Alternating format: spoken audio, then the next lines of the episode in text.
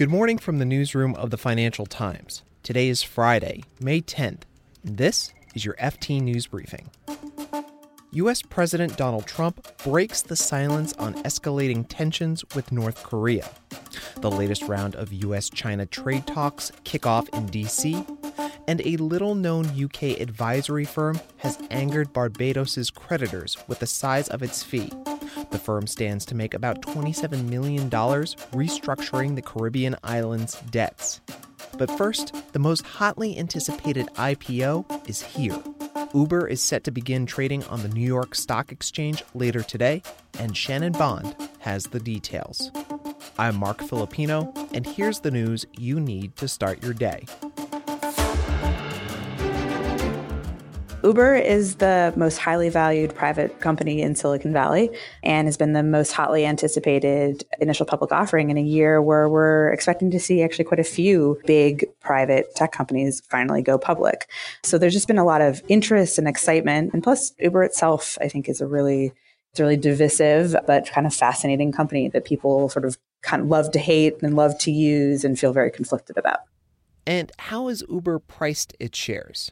They priced their shares on Thursday at $45 a piece. That was near the bottom of the range that they had put out just about two weeks ago. That range was 44 to $50. So that gives Uber a fully diluted valuation that includes all of the shares they've given to employees of about $82 billion which is, of course, a lot of money, but it's not quite as aggressive or not quite as high as the company itself had sort of had indicated it might be looking for. Before it started its IPO process, it told some existing investors they could price in a range more like 48 to $55 a share, which would be a valuation closer to 90 to 100 billion dollars. So it's a bit more tempered.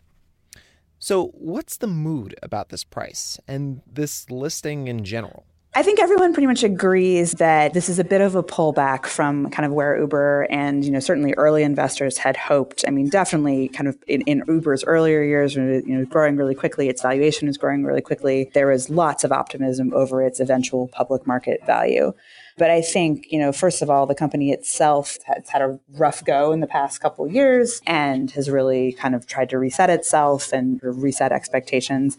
But most immediately, the sense that I'm getting talking to people uh, close to the company and investors is that this price point really reflects sort of two broad areas of caution. I mean, one is there's been a broader U.S. markets pullback, but for Uber, the really salient point though is what has happened to Lyft, um, which is Uber's biggest U.S. rival, um, which went public at the end of March, and since then its shares have really not performed well. And, you know, it seems that when it came down to it, you know, pricing an IPO is always, there's a bit of a balance between, you know, the, what the investor demand is going to be and sort of thinking about the future performance of the stock. And it seems in this case, um, Uber's executives and bankers decided it might be better to be a bit more conservative and leave some money on the table rather than going out at a price that could mean that you know within days or weeks um, the shares were actually trading below what they priced at the IPO, which has happened to Lyft. On that point, though, what should we expect for investor interest in these ride sharing companies in the longer term? Yeah, I think in terms of the market performance, you know, it's going to be an interesting one to watch now. You know, we've gone from having zero publicly listed ride hailing companies to two and you know Uber being like a you know, really a global company, you know that's going to be an interesting dynamic. Whether people decide that you know there's some sort of pair trade where they would sell Lyft and buy Uber or, you know, what, what, kind of correlation. And, you know, their new stocks are likely to be quite volatile. But I think kind of after the initial shine has worn off about the IPO, the real focus, I think, you know, particularly for Uber is going to be, you know, what is the, what is the model here? Does it really work? The executives during their roadshow pitch to investors talked up this idea that Uber is really a platform for transportation, not just for ride hailing, but for public transit and for food delivery and for freight booking.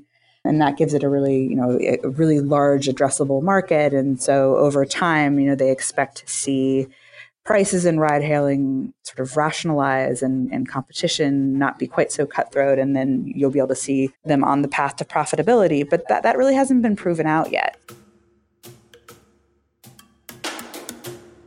Well, we're looking at it very seriously right now. They were smaller missiles, uh, short range missiles. Uh, nobody's happy about it, but we're taking a good look and we'll see. we'll see. That's U.S. President Donald Trump yesterday. He was expressing concern over two projectiles fired by North Korea earlier on Thursday.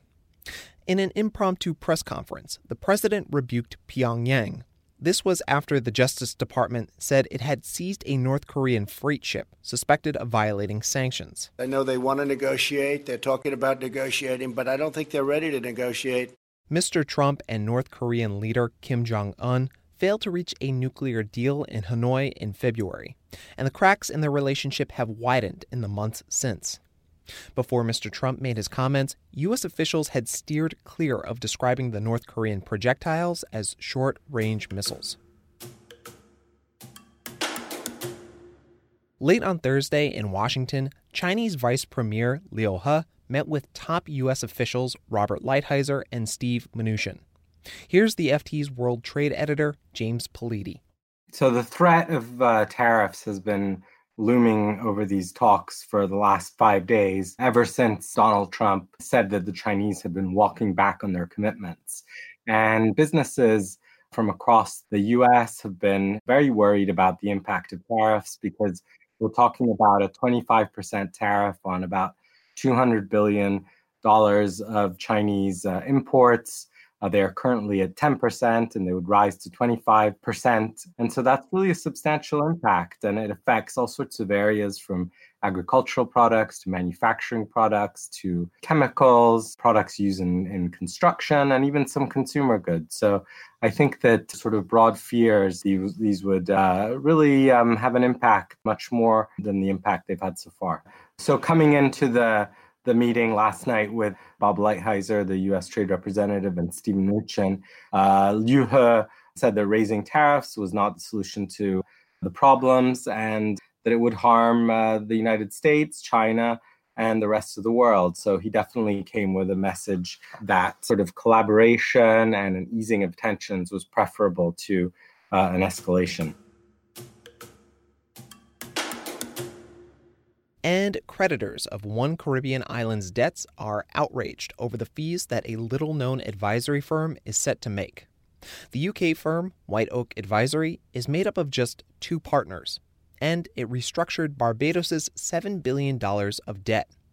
According to FT calculations, the firm stands to make about $27 million from that work. The 27 million is close to what Lazard earned for advising Greece on a defaulted debt that was nearly 40 times larger. And it's nearly double what Ukraine paid for advice on its $18 billion restructuring in 2015. White Oak's partner said the fee was justified, calling the restructuring a quote, complex operation. This has been your daily FT News Briefing. You can read more on all of these stories at FT.com. Make sure you check back next week for the latest business news. The FT News Briefing is produced by Amy Keene and me, Marc Filippino. Our editor is Amelia Mahasik. We had editing help this week from Gavin Kallmann.